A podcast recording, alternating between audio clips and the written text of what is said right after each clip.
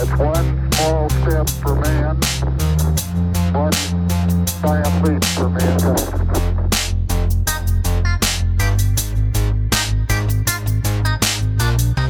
Yeah, so now we're genuine adults. but Nah, mate. 17 years. as in we go back decades, bro. yeah. Because I, ah. I obviously like we knew each other going like through school and everything Yeah. like that, and I, I just like I never saw you as the type of guy that would have anxiety, but you Exactly. different to who you are now. That's the uh, that's the problem, um, because I didn't see myself as the type of person to not be happy or to suffer, um, and you know I guess that's a good place to start. Really, during school, I was the guy that was always like making jokes, making people laugh. Uh, I wanted to keep this. Uh, this almost like an act up that I was the happy one. Mm. And so you had, you had a facade. yeah, and and you don't realize that when you're young. You think like, well, that's just who I am. I'm I'm a happy person, and when I'm down, that's not me. Yeah, Um, and then, you know, I think when I was when I was young, I mean, this podcast's all about being open, and I'm going to be as brutally honest as as I possibly can. And and, and we've we've discussed we've discussed many times, like when we were younger, sort of about girls and and all of those things that teenage boys, especially uh, in the UK and America and those places where where you you know you watch films and it's just like so naturally the man is so confident and this person who should be approaching women and uh, you know men go to women that's the way it is and so I grew up thinking that you know I was absolutely awful with girls totally unattractive and that was sort of my mini suffering uh, as a teenager but And- you you thought you weren't good enough. yeah, yeah, exactly that, and uh, incredibly scared of potentially being rejected by anyone. Um, Did you have like encounters that brought that on, or or was that just made up in your head? Well, not made up, but was that just a, a kind of a figure of your imagination about what might happen, or were there actual kind of examples and experiences that you lived through which brought that on?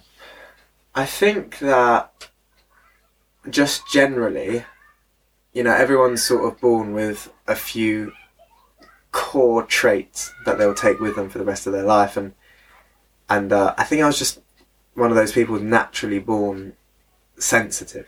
Yeah, and because of that sensitivity i would try and read into things often far too much. And and uh, i guess there w- would have been infinite po- uh, possibilities of different things that all meant that i then had this idea that i wasn't good enough. Yeah, um, but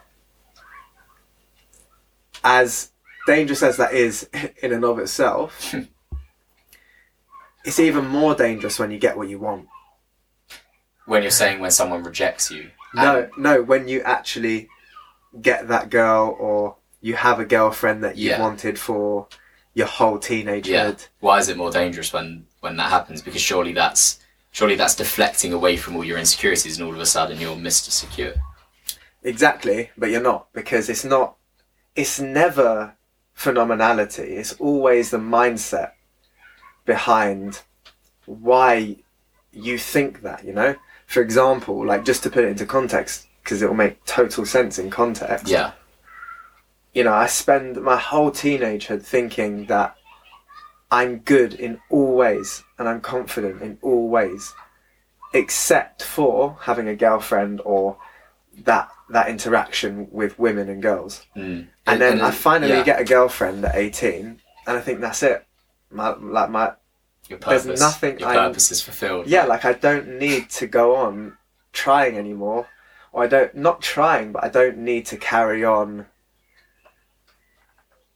Uh, You've like accomplished yeah, your strengths. accomplishment. That's Yeah. it. Like I'm finished. I'm complete now. Yeah, Um, life is total happiness from this point onwards, and that's that is the case for about two or three months because of the novelty. so you kind of you get into a relationship and then your your thoughts that you had about like your insecurities did they did they just go away or did you did you think that okay they're not true like me you are a good looking guy Yeah, so I mean, the really interesting thing was that as I approached that period where I where I ended up having a girlfriend, it was like I'd finally got to the point where I was like, I actually don't care anymore.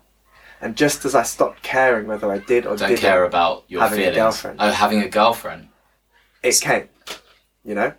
So Uh, wait, so just to like understand your kind of thought process here, you were completely insecure about your looks and about your confidence and about your dealings with girls, and then you get a girlfriend, and once you get a girlfriend, the the insecurities go away, but then you stop caring about having a girlfriend. No, it was it was just before I, I had I had a girlfriend was when I sort of relaxed a bit more about Yeah. the whole thing. Yeah, yeah, And then obviously just like with all things, when you actually relax about something, the thing that you were so set on, it ends up happening more naturally. yeah, And sort of after like two or three months, the novelty of having a girlfriend starts to wear off. And I started to get the most intense feelings of anxiety that I'd ever felt. Like, I, I could just always remember this time that I dropped her off and I went home. And it was just so intense. Like, I'd never felt that sort of downness before in my life until that point. Mm. And I, I didn't know what it was. I had no idea because I'd never felt that before. and like your uh, partner in your relationship never gave you any reason to no, no. like think that. No, that's it. And uh, it was just so intense.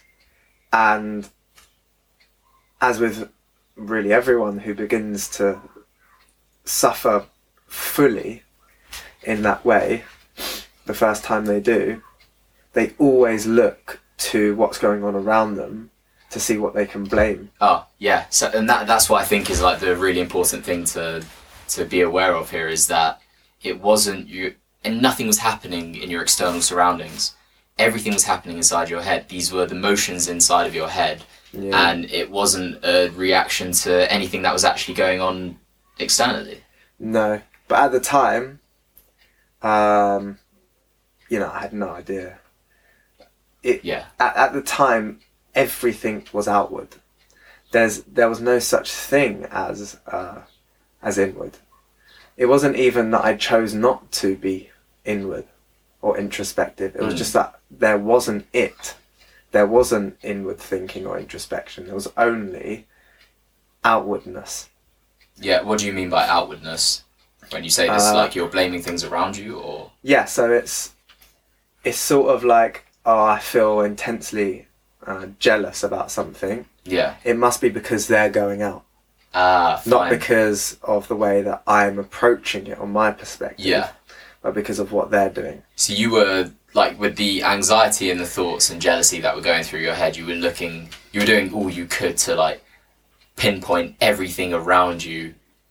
to see what i could change Yeah, but completely avoiding like looking at yourself. Yeah, and it is it's not even an avoidance it's just an, a not actually knowing that i can do that it's not knowing that i could that it could have anything to do with my perspective Yeah. So prior to this, you never had any like moments of introspection or self awareness. Not really. Everything was incredibly outward. Like I was, I was very set on being successful. And the interesting thing about the sort of success that I wanted Mm. Was it wasn't actually money driven, and it's never really been money driven. It was always driven by power. My want for power, Power over other people. other people. Yeah. So, but that that you know that doesn't mean to say that like I was uh, some sort of uh, uh, heretic or I don't even know if that's the right word, but it like I didn't want to like uh, lord it over people, but more just like I would get a thrill from teaching someone something, even if they already knew it. Yeah. But just that thrill of like being the the one that knows more, being the one that can show someone, being the one in control. even if the other person is knows it. And Yeah. it, it, it's Yeah. interesting, obviously, because your like pr- industry when you left school was you, you were a chef, Yeah, and just it's, it's well known that kind of the head chefs in the kitchen are they have all the power. Mm. They they almost have like a bully like status where they can te- try and teach you something that you may already know, yeah. but because they have that power over you, they can just like rub it in your face anyway. And maybe that was like the ambition that you had. You kind of saw all these people in the industry that you were Mm. passionate about, and then that all of a sudden kind of drove you on that path. Yeah, yeah. I would get, I'd get visions of myself being in that position, sort of like shouting at people and stuff. Yeah, And um, I guess just to take it back before the, before the, that time that I was just speaking about, where it was the first time that I'd really felt that kind of abyss like suffering, like darkness, like nowhere to turn. Just before that, I'd been a chef for two and a half to three years, Mm. and I did suffer greatly during that period. in what Uh, way? That was also massive anxiety. Um, and to be fair, the anxiety I experienced during that time was, in my mind, a lot more understandable. Um, Because you're nervous about the workplace, like yeah, you've and like just to give yeah. people an idea, an idea of, of how tough it is to work in in restaurants in London, especially like higher end restaurants. And by the way, you don't need to be a good chef to work in a high end restaurant because No. the staff turnover is so high because no one wants to. Because people are only working there for two, three months because that's all they can handle. why is it and so? Why is it so tough? What's so tough about it? I could guarantee in like the last place I worked in, Yeah, not as a joke, that I would be called a, like a genuine cunt every single day. And I could guarantee that I'll go into work and someone would call me a cunt. does that do anything to you? It destroys you. And, you know, like I had bowls thrown at me. I once leant down into like a waist height fridge and the junior sous chef kneed the door into me. Uh, I saw people be I saw people heating up spoons like until they were like really hot and burning people on the wrists. What? So th- this was going on in like in your workplace. You were Yeah, yeah, yeah. you were being yeah. you were being physically abused in your Physically, workplace. mental, mentally, emotionally, like That's it was. nuts. So why would anyone? I mean, this is obviously why the turnover's so high, but I can't imagine why anyone would even stay there for two months, let alone two days. because there's almost no industry more egotistical than being a chef because it's not about in so often it's not actually about working for the team. It's about just get gaining enough experience so that eventually one day you can do your own thing. So you'll stay in a place for two three months get battered on all levels yeah, and then move on. And uh, to a better restaurant. yeah or just one that was doing different food. So does everyone who goes everyone who goes into this industry do they have to go through this sort of like abusive trauma? no no definitely not Does but everyone like experience this, or do There- you think this there's is a just where you mindset- worked? definitely not all chefs will experience that, but the majority will. And the mindset is you go to a restaurant, and if it's a really top end restaurant, you know the sort of treatment you're going to get. And the reason why no one questions it and no one reports anyone for the type of abuse that you get is because genuinely it's just like with any other sort of society where when you grow up in when you Yeah. grow up in it you don't question it You don't know any different. exactly most chefs will start being a chef as their first job so they don't know any different Yeah. they don't know what it's like to be treated fairly Mm. so as much as they don't like the way they're being treated they don't fu- like we don't or i didn't fully understand just how awful that treatment is um, and you just don't question it you Do you just think that's yes had? Do you think that's had long term effects on you, um, or was it, or was as soon as you were out the kitchen, you were back to back to normal? I was certainly happier as soon as I left the kitchen, but it definitely did have long term, or has had long term effects. Having said that, though, I was only a chef for about two and a half years. So, as traumatizing as some of those events were, I don't think they're particularly lasting. But, like, for example, it's it's taken me uh, four or five years to sort of get over the stigma, not stigma, but get over that anxiety of when I cook something, having to make it totally perfect, or else I will get in- extremely annoyed. And that must have come from a conditioning where if you don't get it perfect in, in a professional kitchen, someone else is going to get extremely annoyed. And they, the likelihood is they're going to hurt you as well. Yeah, I mean, Oh. I, I was never fully, fully hurt. Well, so I was, I was dug a few times with uh, some really long sort of tweezer-like things in the sides. Um, Mm. barged out the way a lot. Like in my first restaurant, I would get if I was on the pass, plating something up.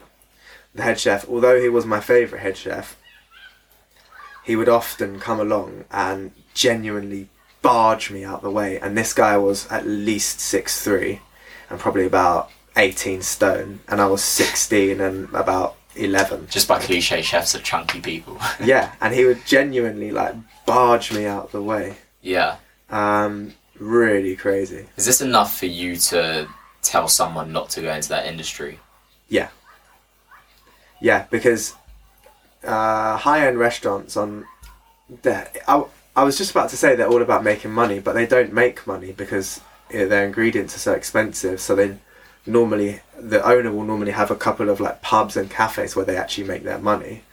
But it's all about So is it the status of having a and- high end restaurant? Yeah, exactly. It's not actually about food so much anymore. And so, honestly, if someone really wants to be a chef, I would always advise them to go and work for a small restaurant. Yeah. Where there's uh, the owner maybe works there.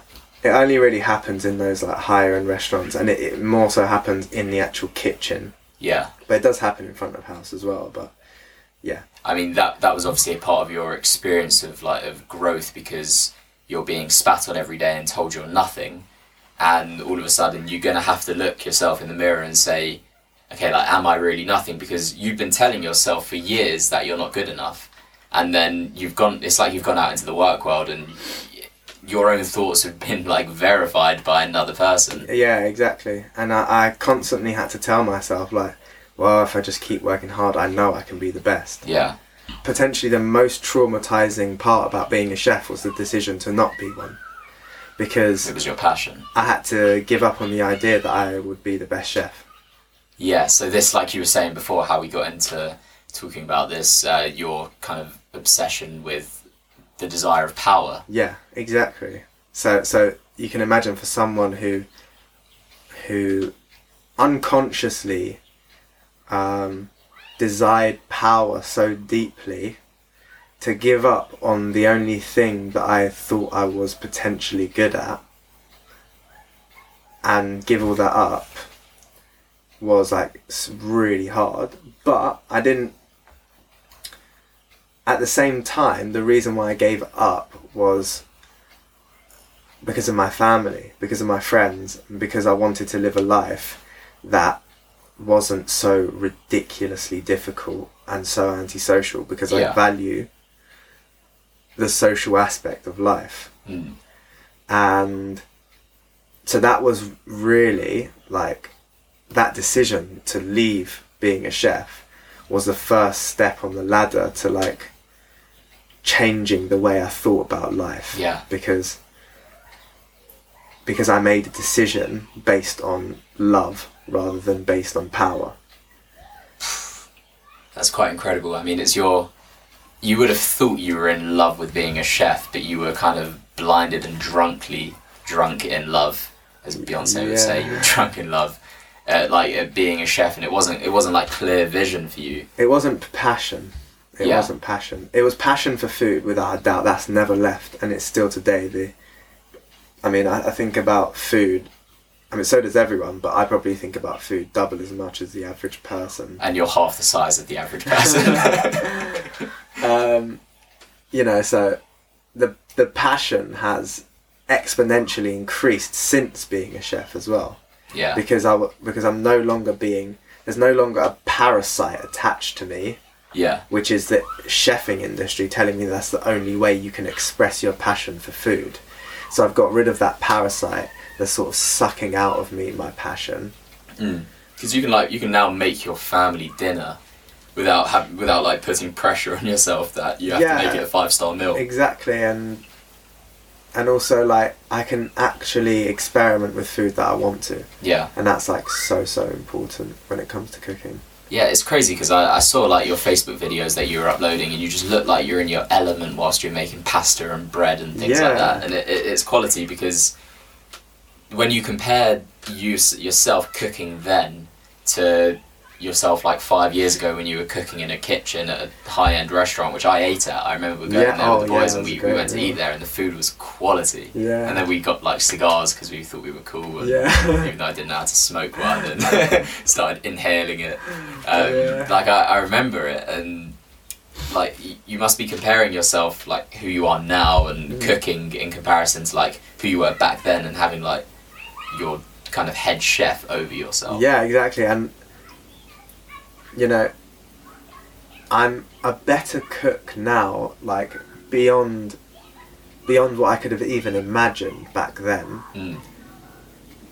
But could I go back into a kit? Like, am I a better cook in the respect? Like, could I go back into a kitchen and be a better chef? Definitely not, because I'm probably ten times slower, way less efficient, um, and I just don't care. Well, you know your value as well. You know Exactly. your worth, and you know you're not worth being prodded and dug and Yeah, and, and Indoors I love food too much.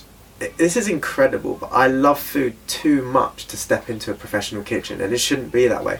You should love food so much that you want to step into a professional kitchen. yeah, But it's such a disgusting industry that it makes you want to step out of it because you love it. yeah, You know, you like why would someone stick with being abused just because they love food when you can love food not being abused? yeah. Is there anyone out there who's trying to reform the chef industry? Yeah, there's there there are like plenty of people.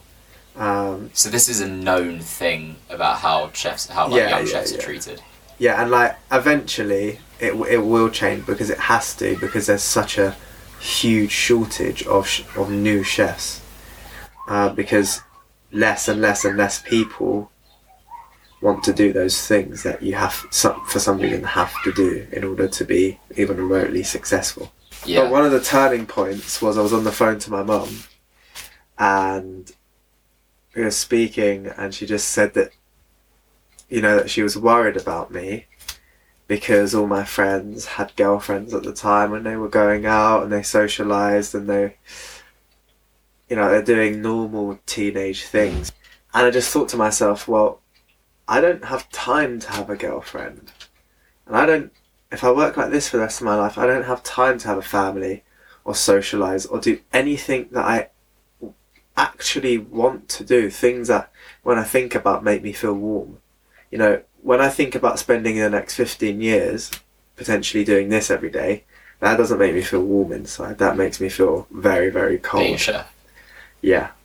And when she said that, I just burst out crying because I knew that what I was doing wasn't actually what I wanted. But anyway, And this that was your point- first moment of that was one of them. yeah. And at that point, I wanted to give up then.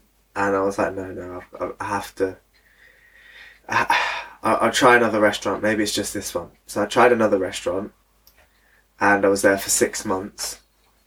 And then the breaking point was, I was on a late shift, which started at three p.m. We were busy the night before, and I was on, on a two late shifts in a row, basically. So I'd done the evening service. It was really busy and like the courtesies for the person on the early shift or the double shift next the next day you try and do as many jobs as you can to make their life easier in the morning yeah, for your for your teammate and it was really busy and I basically run down on everything so I had very little prepared for the next day and I went home anxious about the fact that I hadn't done anything how many hours had you just worked as well? to be fair, that day was only about probably ten or something. But it was the late shift. but I- was still working about seventy five hours at this restaurant, so it was Yeah. still seventy five hours a week So you go home and like your anxiety is because there's nothing done for the next day. Yeah, Go to sleep, wake up the next day, spend the whole morning and afternoon leading up until work incredibly anxious about what I'm going to walk into at work. what's your what's your experience of anxiety? How are you feeling like inside? What's going on? like just intense worry like it's just being so scared like genuinely fearful for what people are gonna uh, the the reaction you're gonna get. Yeah, like genuinely scared because because it it is physically mentally and emotionally very scary. And i went in having spent basically uh, 15 hours worrying and um, my te- I, I- see my teammate and uh, she's got a smile on her face and i did actually really like her she was lovely and uh, I said to her like, "How was it? How was lunch?" And she was like, "Yeah, good." so you spent like 15 hours worrying, like enough to give you a little acne breakout on your Oh, cheek. 100 percent. It was it was it was de- genuinely terrible. And her reaction was that, uh, yeah, yeah, it's good. She was like, "Yeah, yeah, it was fine." Oh, and I was like, there, "There was a lot to do, wasn't there?" In the morning, she was like, "Yeah, but I had some help, so we got it done." And I was like, "You're such a fucking idiot!" Like all to yourself, you were saying this to yourself. And even though at that point I was relieved, I went into the evening service and she helped me prepare for the evening service. And I went down like a sack of shit, like I tended to always do there because the service was so difficult and there was so much to do. And the dishes were, the dishes weren't actually that complex, but What type of restaurant was this one? this was a fish restaurant. It was called, it was called the Angler. Yeah. Um, Would you eat there? It was a it was a Michelin star restaurant. Would Yeah. I eat there? Yeah. I personally wouldn't. Oh, you're a vegan. Yeah. uh, Get a vegan dish. but I imagine they probably do have something like that now. But um, yeah, and I went into the evening service and I was just, yeah, as I said, going down like a sack of shit. And I just thought to myself, nah, I'm done. Like the first time where I thought I wanted to give up, that was I was upset and I was worried and I didn't know what I was going to do and but this was this is when I knew it was time to leave because I didn't Mm. care anymore. I was like, I'm done. I'm So done. prior to that, were you like battling with the thought of giving up? yeah, yeah, I was like really not enjoying myself at all, and I knew that this wasn't what life was about. And then, yeah, that moment came. It was the new year of 2016, and So we were young, man. We were like 18, 19 years old at this point. yeah, I think, yeah, uh, yeah, I was 18. You were 18. So like, you know, for an eighteen-year-old to be in that situation, like you, you never think you're young when you're when you're the age you are. Yeah. And uh, but I was, Mm. and yeah, it was a big, big decision. And uh, Well, there's a huge the stigmatism. There's a stigmatism behind quitting as well because you think, okay, like Yeah. all of my, you're 18, so like I, I was 18 and working as well. I didn't go to university, obviously, and like I'm thinking, okay, all my mates are in uni right now, and all of a sudden I'm like, you're going to be unemployed, Mm. and look at you in comparison to your friends. yeah, and I guess that that was a worry. That I was like giving up on the only thing I'd ever put any effort into. Mm. but I just knew that regardless of how much effort I put in, I couldn't carry on doing Yeah. this. And uh, and at the time, it was like maybe I'll go back to it, maybe I won't. Yeah. And uh, I gave up on it and uh, got a different job. So then this like anxiety that you obviously it was like it sprouted in this restaurant environment and then like you had your relationship like a year later or so and yeah, then and that's what we were saying just earlier. yeah so that's when it started to like really take a turn for the worse so it didn't just go away just because you made like one you made a huge decision to like quit your passion at the time Yeah. And but that didn't get rid of your anxiety No. So so I th- it's like at every point when what you want to happen does actually happen, that is, as I said before, like almost more dangerous than constantly striving for what you want because Mhm.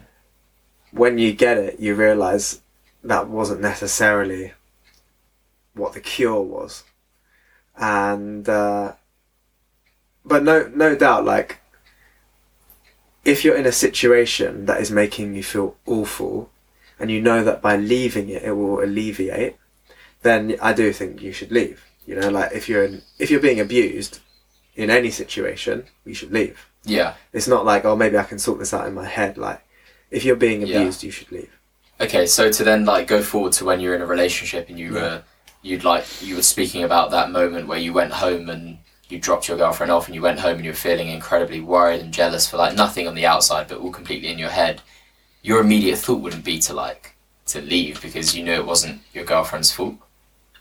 Yeah, yeah. There was always this feeling that oh, I know this isn't your fault because because again, like con- conceptually, I, I knew that I did have some concept that you know, like I shouldn't take out how I was feeling on her, Yeah. But what you know to be true conceptually and how you feel and what you then do based on how you're feeling are two very different things and and just slowly slowly from that point where i first felt that kind of dropping feeling that that feeling of abyss where like everywhere you turn is darkness And you're on your own in it. yeah and no one can help you Mm. and anything anyone says just pushes you further into Yeah. the abyss So how did it progress from there? Did it get worse or Yeah, yeah. It gradually, gradually got worse. Um, how does it get worse from abyss? I think because it's one thing to feel that, but then once you start acting based on that feeling, it gets worse because I, f- I feel that, and then as a result, for example, if she doesn't uh, reply to my message or she doesn't message me for a few hours, even if she might be at work, for example, Mm. I would get angry. And then I would say, you know, are you not thinking about me? Why didn't you message me? Like, I'm always thinking about you, but it doesn't seem like you're always thinking Yeah. about me. Or like she's out and uh, she got to a place and she didn't tell me. And at the time, I genuinely thought that the reason why I'd get annoyed that she didn't tell me she got to the place she was going to was because I was worried about her. But it's not because I was worried about her. Because essentially, there's a 99.999% chance she would have got there safely. Yeah. But I was actually what uh, I, the reason why I was actually angry was because she wasn't doing what I wanted her to do, Yeah. and that just perpetually gets worse and worse and worse the more you try and make them do what you want, and then they start. If they don't necessarily, because again, she was the same age as me, so young. They don't have the awareness and the uh, emotional astuteness to to see what I was actually doing rather than what I was saying. I What was you doing. truly meant. Yeah. yeah, then she would start to blame herself for being a bad person, which When there was nothing to she did, that and that's an awful thing to happen. Yeah. So Um, it, it, yeah. well, it's crazy because, I mean, it, ta- it takes so much courage to like speak about that, just because there again, there's a stigmatism that men won't have these type of emotions and feelings where like you'll be jealous or, I mean, men obviously get jealous, but but to like to be open about these feelings and understand like you have the controlling controlling side as well. And to just be completely open in that sense is like is, is really admirable thing. Yeah, the most important point in that whole journey was in in that whole in that whole experience was uh, June the twenty third, twenty sixteen. Yeah. I remember the date because it's the day that Brexit was announced. God, that was like. I don't even want to talk about Brexit. Yeah. um, so because it was announced that you know Britain had voted to go out of Europe, she said you know that her mum said, um, well you better go, like if you wanted to maybe go to university in somewhere in Europe, then this is your chance. And again, because of the reliance, because I, because that meant potentially her going to Europe would mean I would have, I would seemingly, even though there's never, you never have control, you never actually have control of anything, but sometimes you feel you do and sometimes you feel you don't Mm. and in that situation i was so out of control and i spiraled into this like perpetual motion where the motion of my suffering was energizing my deepening of my suffering and Suffering brought on the begetting suffering. suffering. Yeah. yeah. And That's intense. You're in like an inception of yeah, suffering. suffering spiral, which is Yeah. basically like, you know, and, and I started like having massive panic attacks. I couldn't control my, well, I can, you can never control your thoughts, but they were so obviously out of control and Erratic. fast, erratic, and I was panicking and When were these panic attacks happening? I was at work, so I had to like leave work, and luckily I had, I at the time had the like best manager, Yeah. and she like, she you know she said to me like take as much time as you need, and I did, and that was the first and only time that I'd ever had gen like actual the thoughts of wanting to die and wanting to never be seen by anyone ever again was the first and only time that ever happened to me. And as I said it, and I said it to her, I almost instantly regretted it. Not because I didn't feel it, but I saw what that did to her. And even though it wasn't a conscious thing then, because of how because of how momentous and huge that was, there was this unspoken rule in my head that that would never happen again. I would never. It, it I might get that low again, but from now on in, there's going to be an effort to do something about that. So this was the turning point for you, Yeah, and it was like you're saying you had this thought, this thought that came to your head, which was you wanted to die, and is that was that is that the lowest moment you've ever had in your life? yeah, without a doubt. And that was that was what you were able to use to springboard you to change. Yeah, and as as I say, like I don't want. It wasn't like I had the thought and I was like, "That's it. I'm gonna be like a superhero from from now on in." Like, the day didn't get much better, and you know, I think I went to Vietnam a few weeks after that, and whilst I was in Vietnam, I felt totally fine because there was so much distraction. Came back and it almost instantly came back to me Mm. depression and anxiety and I had some therapy it wasn't great um, Why? I'm quite pro therapy, so I'm curious like what your experience was then in therapy. If it, it because wa- you're at the lowest of the lows. yeah I mean it helped to a degree because it was just someone who was totally unbiased and neutral that I could just splurge what how I felt onto Yeah. but you know I went there thinking that they were gonna give me a technique that I could use in order to control when my thoughts feel out of control. And I just don't think it was given over very clearly at all. Bad techers, Yeah, not great techers. not great techers. Uh, but you know, it was helpful to a degree. Uh, it was with it was through the NHS as well, and so you're you have a unless unless you're like genuine you, you've attempted to commit suicide, Which you hadn't. which I hadn't, then you have to go on like a three four month waiting list, and then you get six sessions bi-weekly.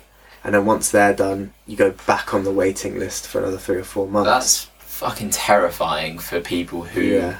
imagine like you for you to think to yourself i want to end my life but you haven't done it you can almost see why people do it as a cry for help because imagine you're at the lowest you've ever felt like you were and all you need is for like in that moment and i've been in that moment before like the last thing i'm thinking is oh i'd like a therapist Yeah. but but if the difference between seeing a therapist is whether you try to kill yourself or not, you know, maybe that cry for help is like is what you need, and is what like that that's why people turn to it, Yeah.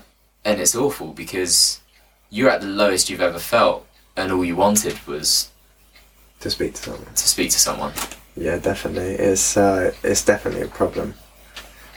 Um, but my one of my best friends at that time on my bir- so it was my birthday, which is in mid August, and we'd spoken about a, a certain book that had really helped him, or that or that he'd been recommended, I think. And uh, just for ev- just for everyone else, it was called the Four Agreements. bloody great book. Um, Don Miguel Don Miguel Ruiz. You know, it is a, it is a incredible book, but it's just unbelievable how things come into your life in flows, just when they need to come.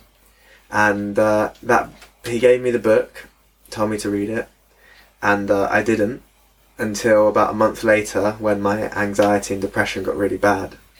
When you, how did it get bad? What what happened? I mean, you were in a pretty Just- low state when like you wanted to kill yourself, but Yeah, so that was in June. This is in sort of August and it go from there? September. mm, I think I was like attempting to do meditation and stuff like that, and uh,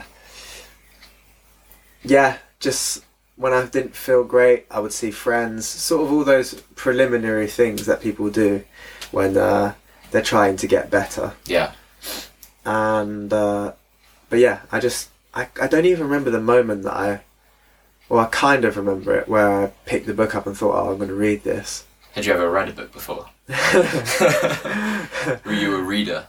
Um, no, I actually wasn't. To be fair, Yeah. I think it was genuinely one of the first books I've read from start to finish, like totally. From the Magic Key or whatever that Kipper. What was that book we used to read in reception Ah, about Kipper the dog or something like that, where they'd have a key. yeah, and Kit, Kit, yeah. Kit, Was it Pip? Kit, Pip, and I can't. Schmick? I don't know, but But I was never great at reading Yeah. anyway. Um, and I think yeah, I was never that. Uh, I'm a very slow reader, which is I guess why I've always been put off. Which is why this is particularly interesting that I was. I read this book so ridiculously quickly, and uh, and that was, and still is the most. It's a very very good book, and I would recommend it to anyone.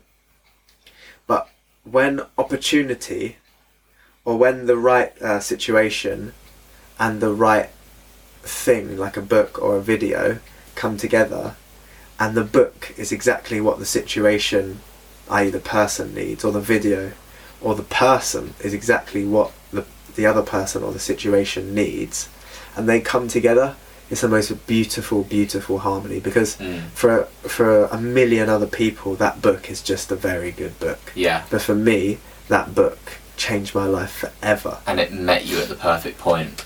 Exactly. That book could have been given to you a year before, and you could have read It's it, and it could have done nothing, Yeah. and it wouldn't have been there at that moment. exactly.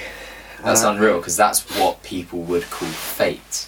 Yeah. and to take away like the yeah i mean to like take away the abstract airy fairy side of like you know the disney stories that was a moment of fate Yeah, yeah, without a doubt.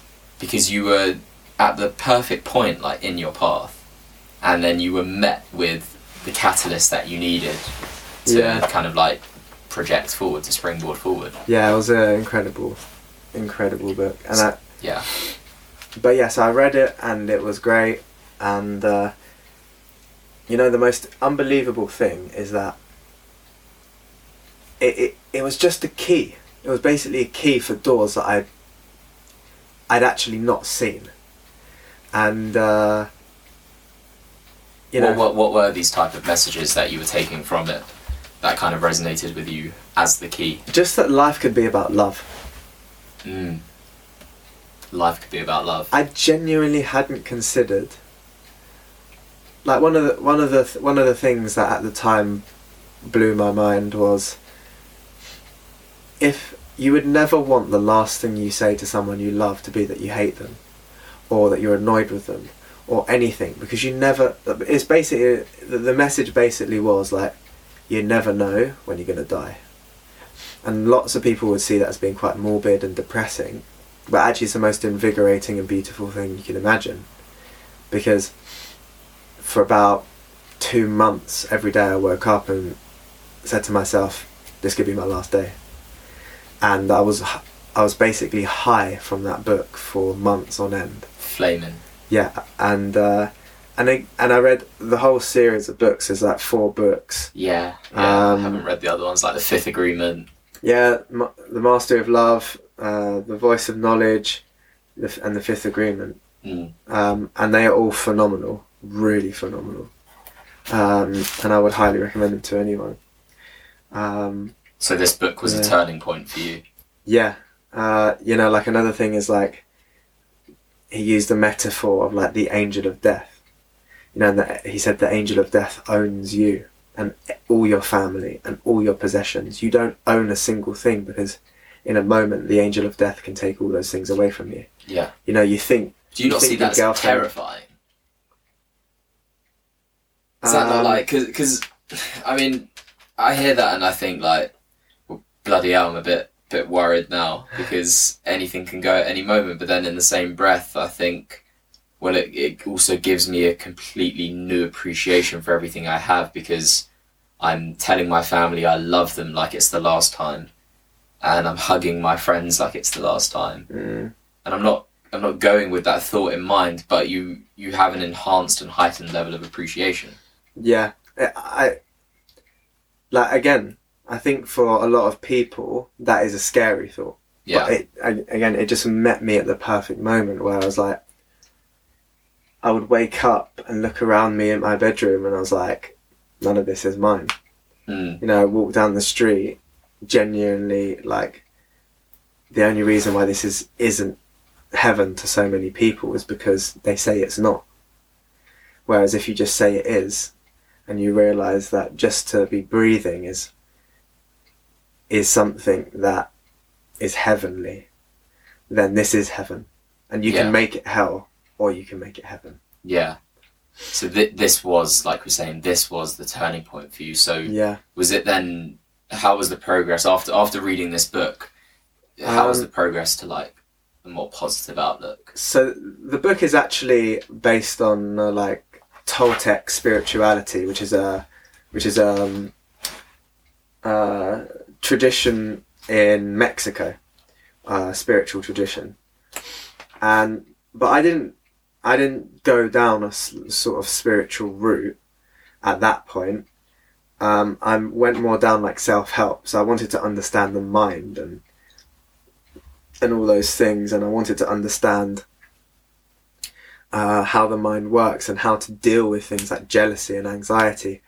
Because at that point, I'd recognized that it was anxiety and it was jealousy and it was anger and it was all those things that were affecting me most.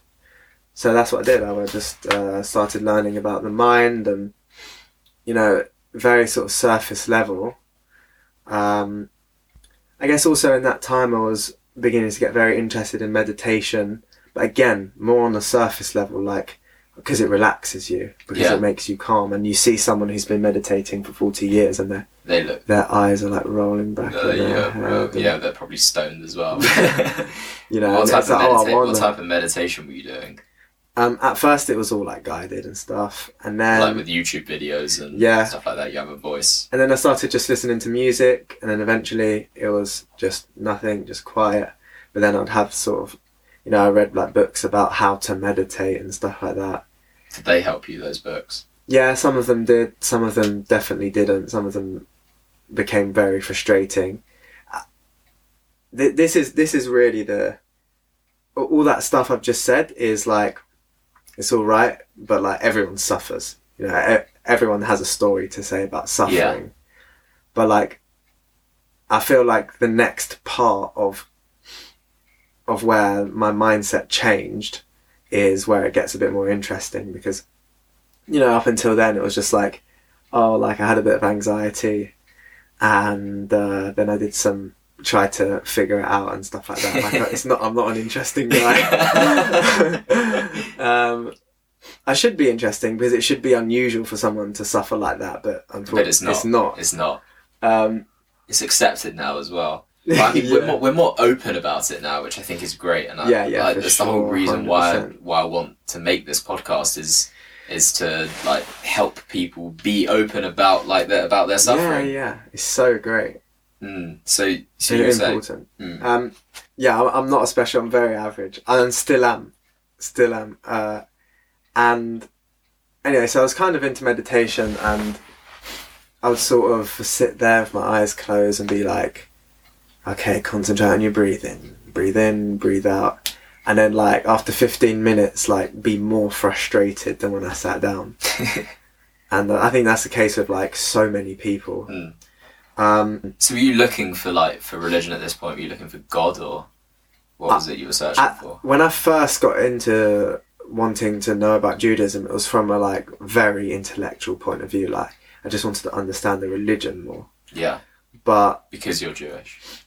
Yeah, but it's because I was Jewish because it's like the culture I came from.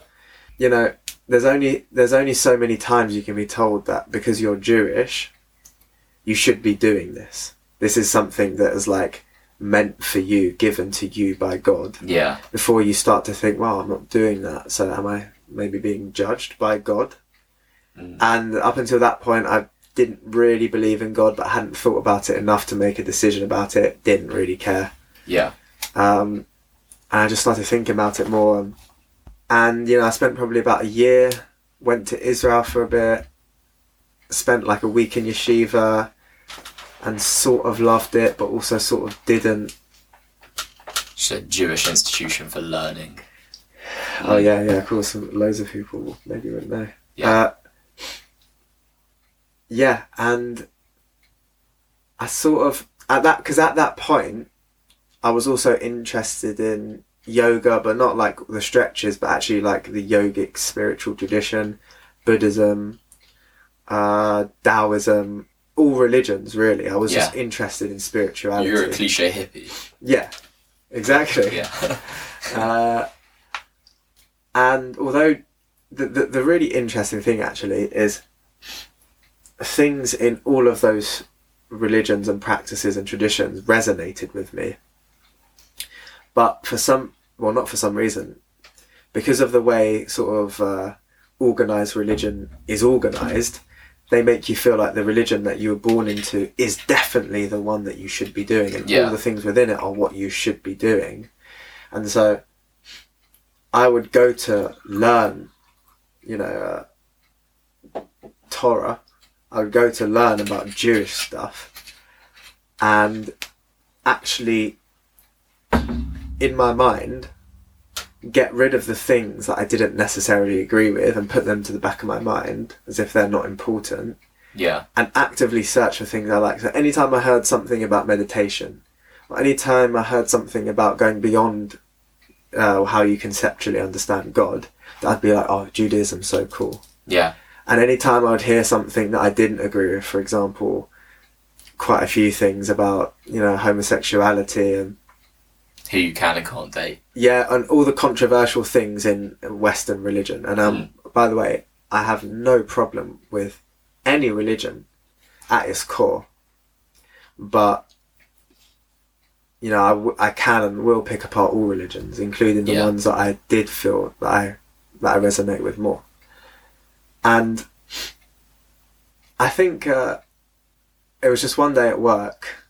I, I worked in retail, so often if there was no customers, I would just watch videos and stuff. Yeah, you loved. Yeah, I remember, man, you were going through such a YouTube phase. Yeah, But it wasn't like YouTubers who live in the Sidemen Tower. It was like no, it was very different. It it was was like transcendental meditation. Yeah, spiritual wormholes. Taoism. spiritual wormholes. Yeah, Uh, and uh, I remember someone told me to watch Zeitgeist, yeah. and It's I, a great. It's a great film. I, I watched it, and uh, that triggered my that triggered my curiosity because I was because they said probably I think it was just one thing, one or two things about the story of Moses and the story of Noah, and so I started doing more and more research uh, until I eventually came to this point where I said to myself, if I had a question for anything else and I had this amount of evidence to go against it, then I definitely wouldn't still being try. I would definitely wouldn't still try and prove against it. You know, like if I had this amount of overwhelming evidence for something else, anything else apart from this that I've been told is true from Yeah. since I was born, well, I would just say, okay, well, I've got evidence to prove against it. And in that moment, again, this isn't because of the religions, because of how I was approaching it. But in that moment,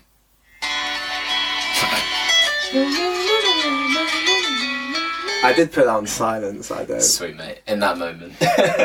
Uh, in, in that moment, I just felt this the most nothing like it, the most unbelievable weight lift off my shoulders, and I was like, oh my goodness, now I can like look more into yoga without feeling like God is going to punish me in my Yeah. afterlife. Ah, yeah. So you started to like have your own, your own definition of God, essentially, where Yeah, there yeah, was, yeah. There, totally there needed thought derived. there needed be no definition. Exactly, because there is none. Yeah. Um, and uh, yeah, so that was an incredible moment, and uh, I was like, I can actually do what I want, and I could before as well. Yeah. Uh, But you, it's almost like I feel like you needed, and I experienced this well as well. Like you needed this push from where you had like this rampant with anxiety to a place where like you were searching to get rid of it, which like pushed you into spirit spirituality slash religion, yeah, which then kind of you're like then cocooned in all this all this wisdom from so many different places then none of it's and like yeah but you're you're breaking out and then you become the butterfly Yeah, hundred percent. mm. But do you feel like? Do you feel like that's that's why you, throughout your life, have always looked to religion as a, almost like an escape? It's interesting because religion for me initially started to started to answer questions that I had Mm. and questions that I realized I didn't have. Because I was always interested in like oh where do we go after we die? And what are these like desires that I have and where do they come from? And why do I act this way? And why do things happen to me? All these questions that I had and immediately I started to get answers but the answers that I that I was getting was obviously just from one source Yeah. and I really latched onto that source. Um, and I like took it all encompassing because, and I, I will stand by this now. S- The the like male role models that I look up to are all religious Jews, Mm. religious observant Jews, and those are the male role models that I look up to. And I didn't grow up with a male role model, and I had to attach that as well. So I had like a proper emotional connection to just practicing yeah. Judaism. And the moment I started to form myself as my own person and realized that I didn't have to I could I could make myself my own role model essentially Mm. and and I Yeah. couldn't I couldn't become my own person by following something that wasn't me. And so I'm like I you know I spent a good couple of years as as observant as I wanted to be but I'd started to break away from that when I realized that I, I was still one step away from being like as true to myself as possible. And the moment I did break away from it, and it felt like a breakaway, like we, we were discussing before, like it was when I was sitting on, I was on the fence for about a year as to whether I wanted to practice a religion or not. And I had to make a decision that I, I'm not going to make a decision. Like I said, I, my decision was to not make a decision. And, and mm. then all of a sudden after like nine months of battling internally and it was horrible this was just last year as well all of a sudden when i decided to like not make a decision things just came clear to me because i acted on a positive impulse. I acted on a positive impulse and when i woke up instead of being told that i'm to say i'm grateful for waking up You were. i was grateful for waking up exactly. It's such an incredible thing. Yeah, and, and, I, and I didn't need it. And I remember walking down the beach in Tel Aviv and the coast of Israel, walking down the beach just before I left uh, learning in Israel, just before I left yeshiva. I remember walking down that beach. I took off my kippah, so my skull cap. I took off my Jewish garments that I was wearing as well, and I said, right, I'm going to walk down this promenade and encompass what it means to wear those garments without wearing them. Oh, yeah. So, for example, a tzitzit, which is the the strings that you wear, so it's got strings on the four corners of your t-shirt. That's supposed to help you understand that there is an almighty kind of like power watching over you at all times, just to ensure that you're like to remind you that you're fulfilling the right, doing the right things. And so I wanted to have that feeling without feeling the pressure that I was doing the wrong things, but at the same time be able to encompass my own definition of right and just walk along that promenade knowing that I was I was being contri- completely true to myself. I didn't need any physical objects to do it, and I could just like have that feeling internally. But it also meant that I could eat whatever food I wanted to as well. Like it came with a lot of benefits. Um, and I right now I feel like I walk. I don't. In my head, like the definition of God is very abstract because I don't see it as a all powerful being. I see it as the existence that we exist through. So the only like metaphor to describe it as is like you have a movie screen and the screen itself is quote unquote God and then everything being shown on that screen is like what exists through the screen Yeah. and that's what we do and that's what this entire world is so i don't see it as a god that i have to like pray to or anything like that but i feel like you can be on the same wavelength as it but it also alleviates the pressure of trying to be someone who you're not. All of a sudden i can i can just be me and that's okay. And that for me was the greatest liberation of all time knowing that mm. i'm okay who i am now. I'm, o- I'm okay with how i dress now and speaking to who I want to, speaking how I want to, and, and I'm okay doing that. And that that was a huge, hugely liberating moment. It's for me. freedom. Yeah, it, it's a great freedom. So you obviously, like you were saying before, you kind of delved into these religious and spiritual roots, but then Mm. came out the other side of it a completely new person. Yeah, and but still interested in in spirituality. But just at that time, I was very against Western spirituality because I thought it was just dogmatic. So what, what was your? Oh, it's fine. So what was your definition then of spirituality? I didn't have one at the time because when I left, when I left, you know, it was only probably about ten months or a year that I was involved in Jewish thought, schools of thought, but it did shape the way I viewed it. And so, when I made the decision that I didn't want to be involved with this anymore, or at least wanted to take a break, I wanted to distance myself from it. I just didn't have definitions of anything. Everything was possible, everything was open. And I read a, another book called, uh, which probably more people will know, called The Power of Now by Eckhart Tolle. Eckhart Tolle. And that was the most frustrating book I've ever read. It is a frustrating book It to read. I, I hear that. so much. but it pissed me off because I was reading it and he was like, come into now, take a breath, realize that you're only in now, and you will find peace. Things like that. And so I'd be walking down the street, take a big deep breath in. Deep blocked nose breath in. Yeah.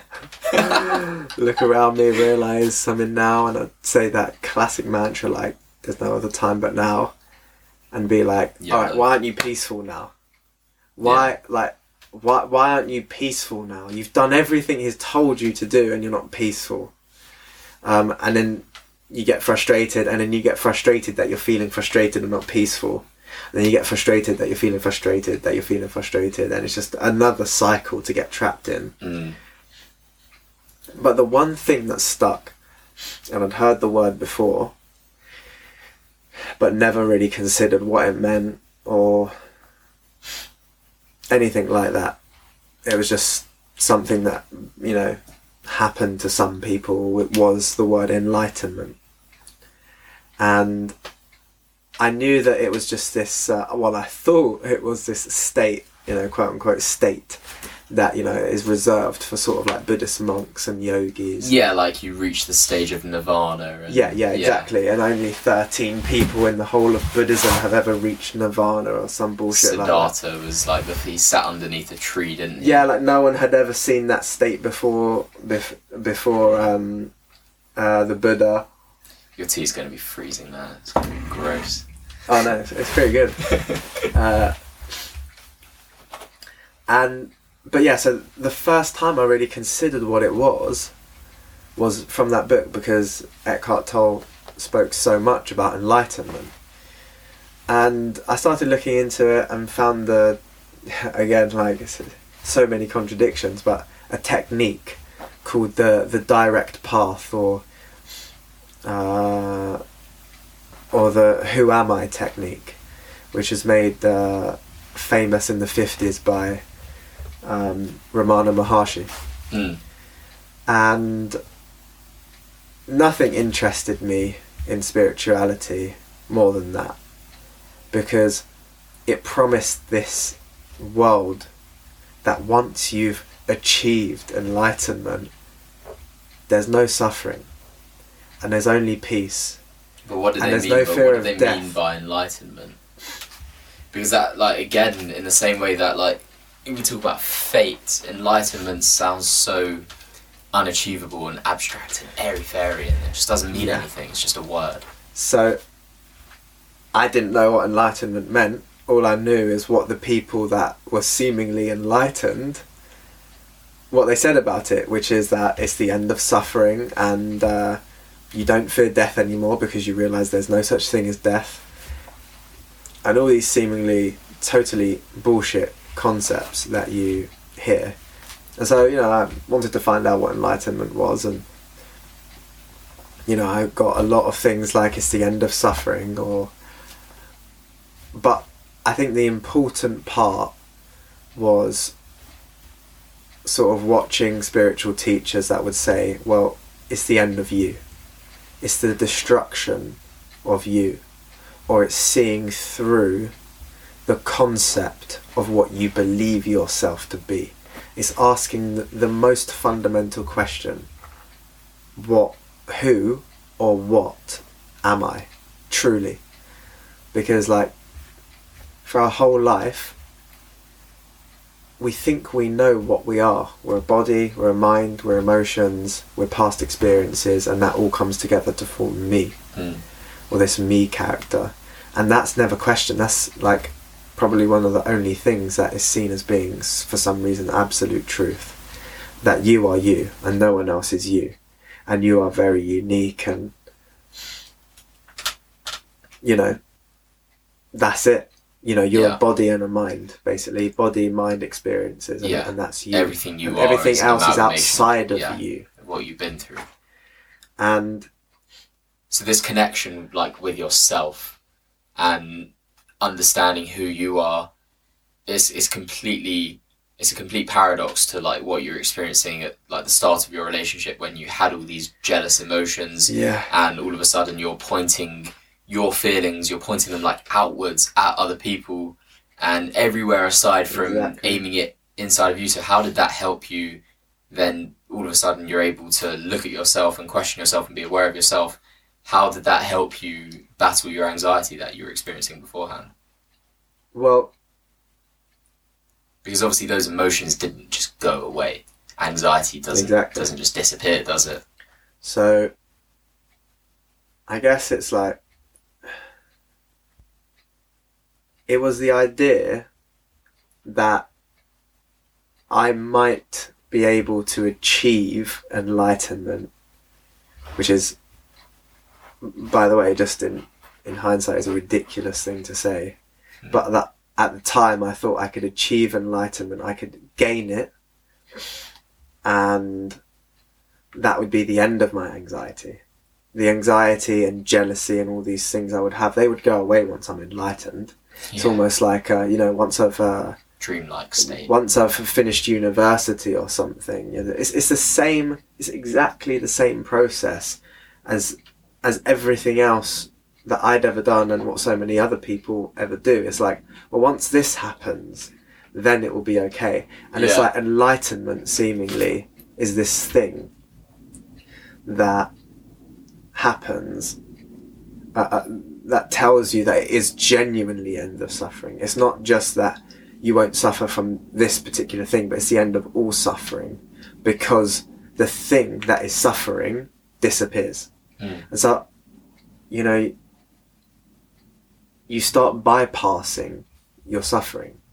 You start saying, well, you know, because I'm, because I'm, uh, you know, going for enlightenment, anxiety is not a part of the sort of person who becomes enlightened. Yeah.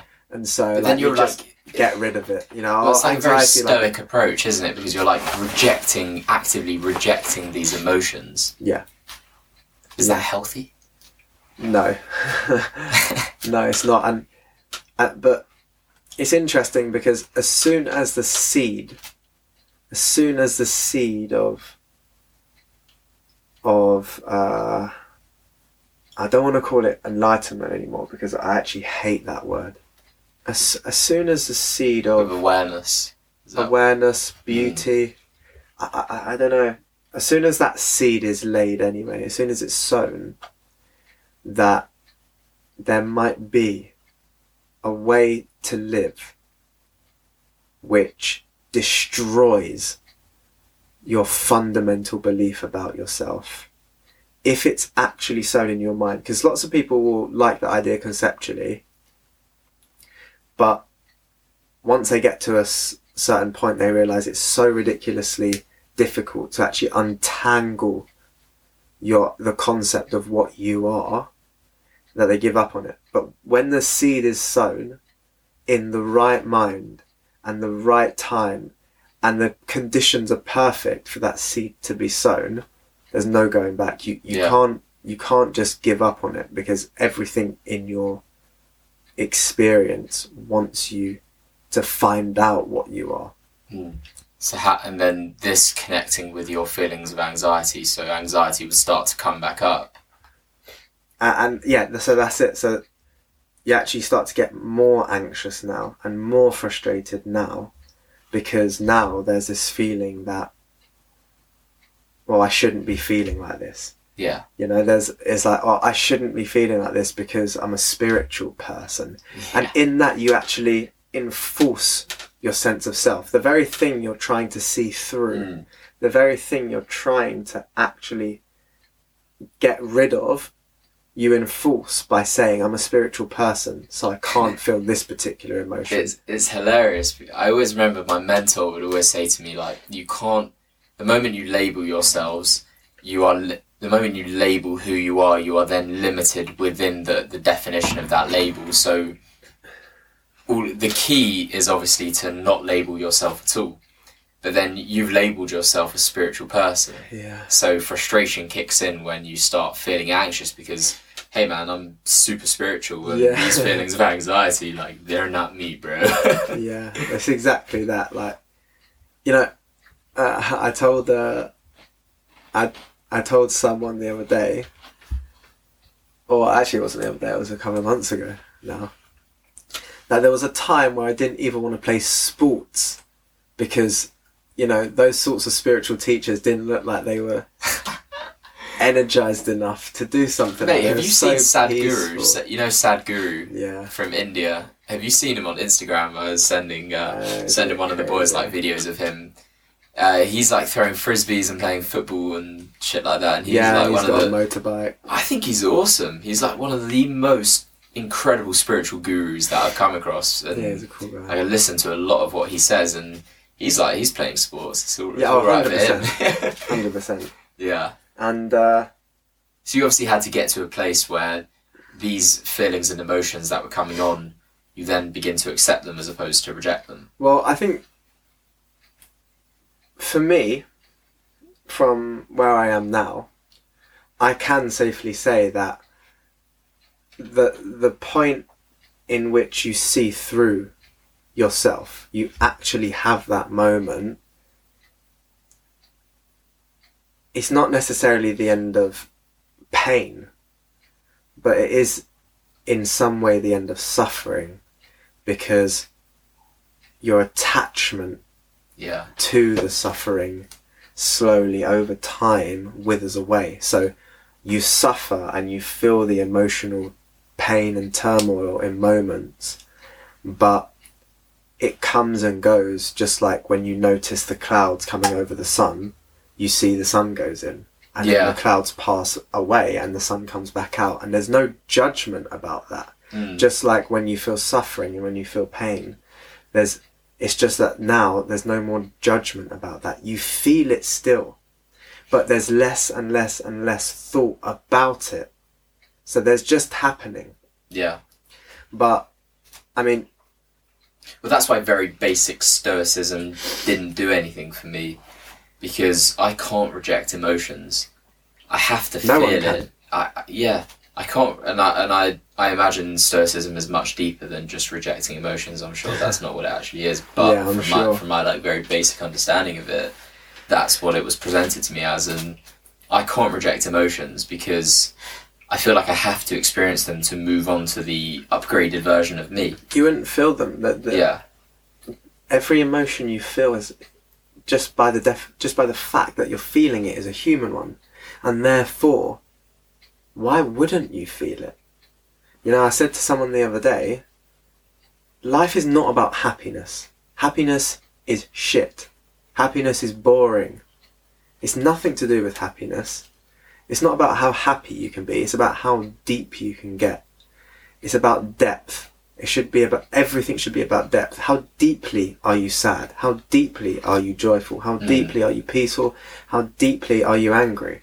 yeah, That's that is what life should be about depth, not happiness. Happiness is so meager, yeah. you know? And but I, do want to I, I do want to like sort of give this more shape because because I basically when I when I gave sort of gave up on Judaism, I was getting more and more interested in uh, yogic traditions, and then sort of realised that it wasn't necessarily what I wanted or didn't resonate with me. And then uh, one of the most phenomenal men that I know, uh, who is very interested in Buddhism, I was having a conversation with him, and he he's just such a role model to me because the way he goes about his life is unbelievably beautiful.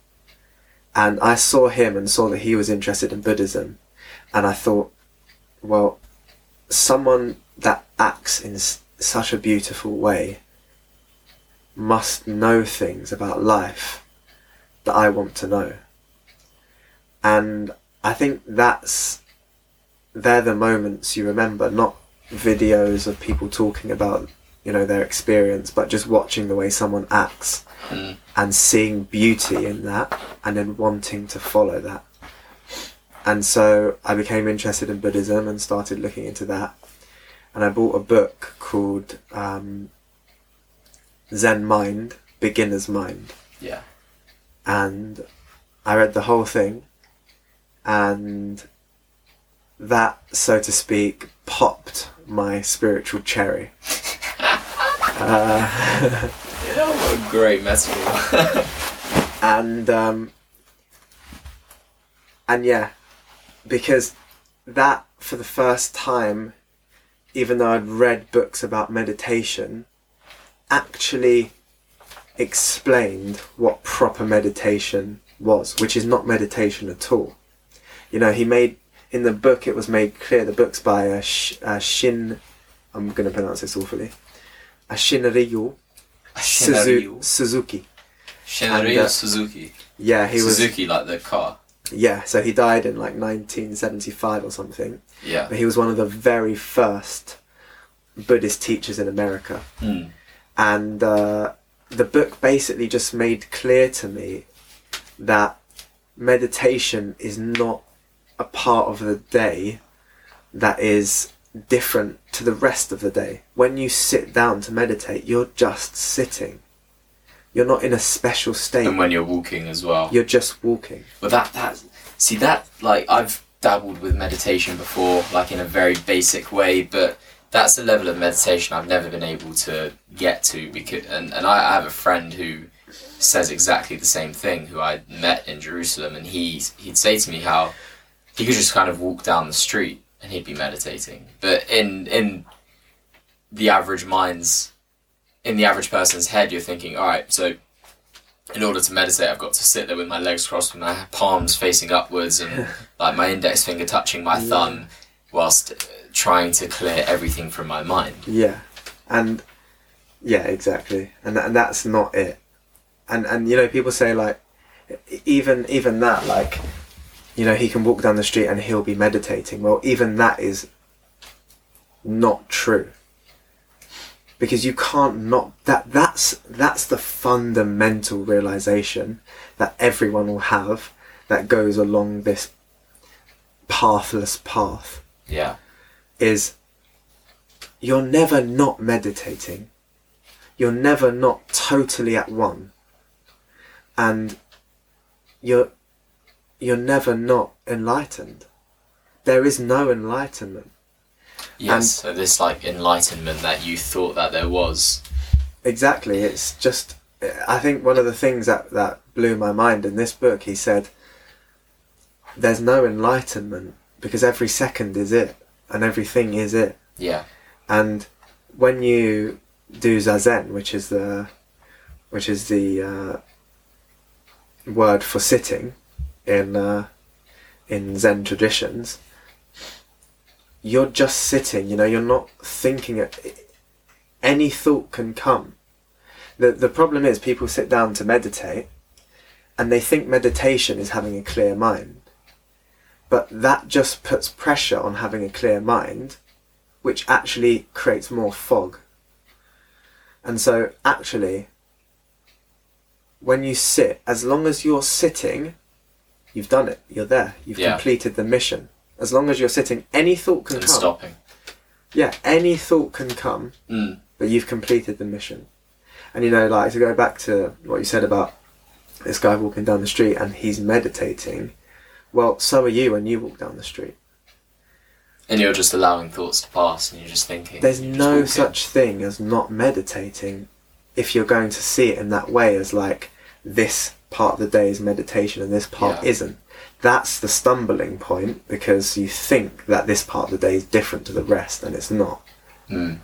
you know?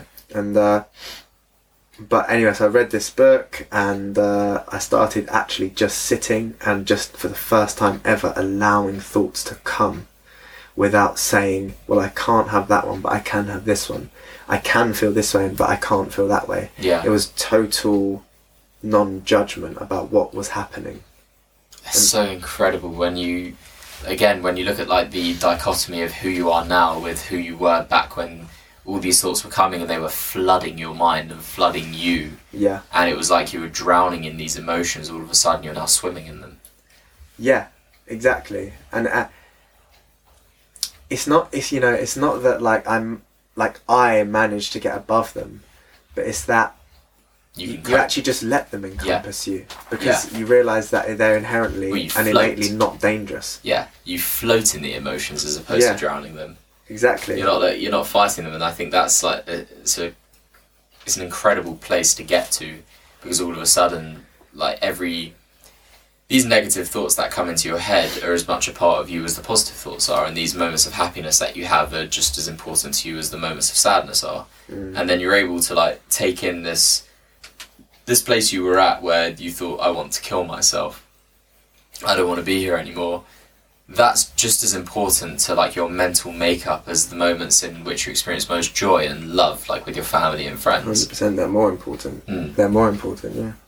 and so you're able you're able to then get get to that place. So when you when you look at where you are now, and you look at where you were five years ago, uh, how, how does that make how does that make you feel? Like when you when you look in the mirror? It's uh yeah. And I don't have words. I there's no point me trying to display or, or give over how that how that feels. It's like it's almost like if you were to cut the grass in a garden and then go away for five years and then come back to the garden, you probably wouldn't recognize it because Mm. nature has changed. And yeah, when you give up that wants to be anything, you start to be everything. Yeah. And then only on those times when you're just sitting down, not doing much, reflecting on, on things, you realise like how unbelievable it is to to change and at first you think that you're the one that's making all these efforts to change and you're the one making doing all these things but you realize it's just grace it's just happening and you're you're not even the observer you are it. You, Yeah. you're just there and everything's happening.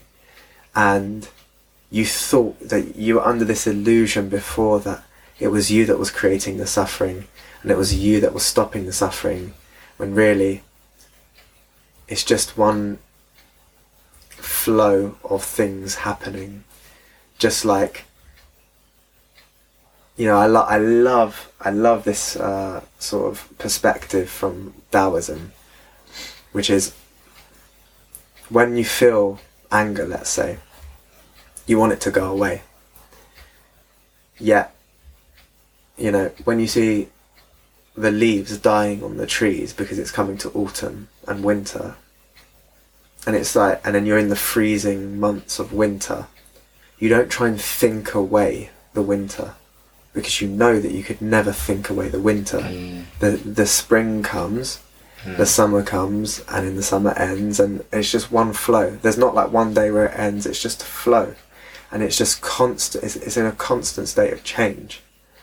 Why do we then think we can think away suffering? Why do we think that concepts will make suffering go away will make emotions go away? They too are just one constantly evolving constantly changing flow and that's it and so all we really need to do is sit back and rather than always trying to fight against things, if you feel angry, be angry. That's the most spiritual thing in the universe.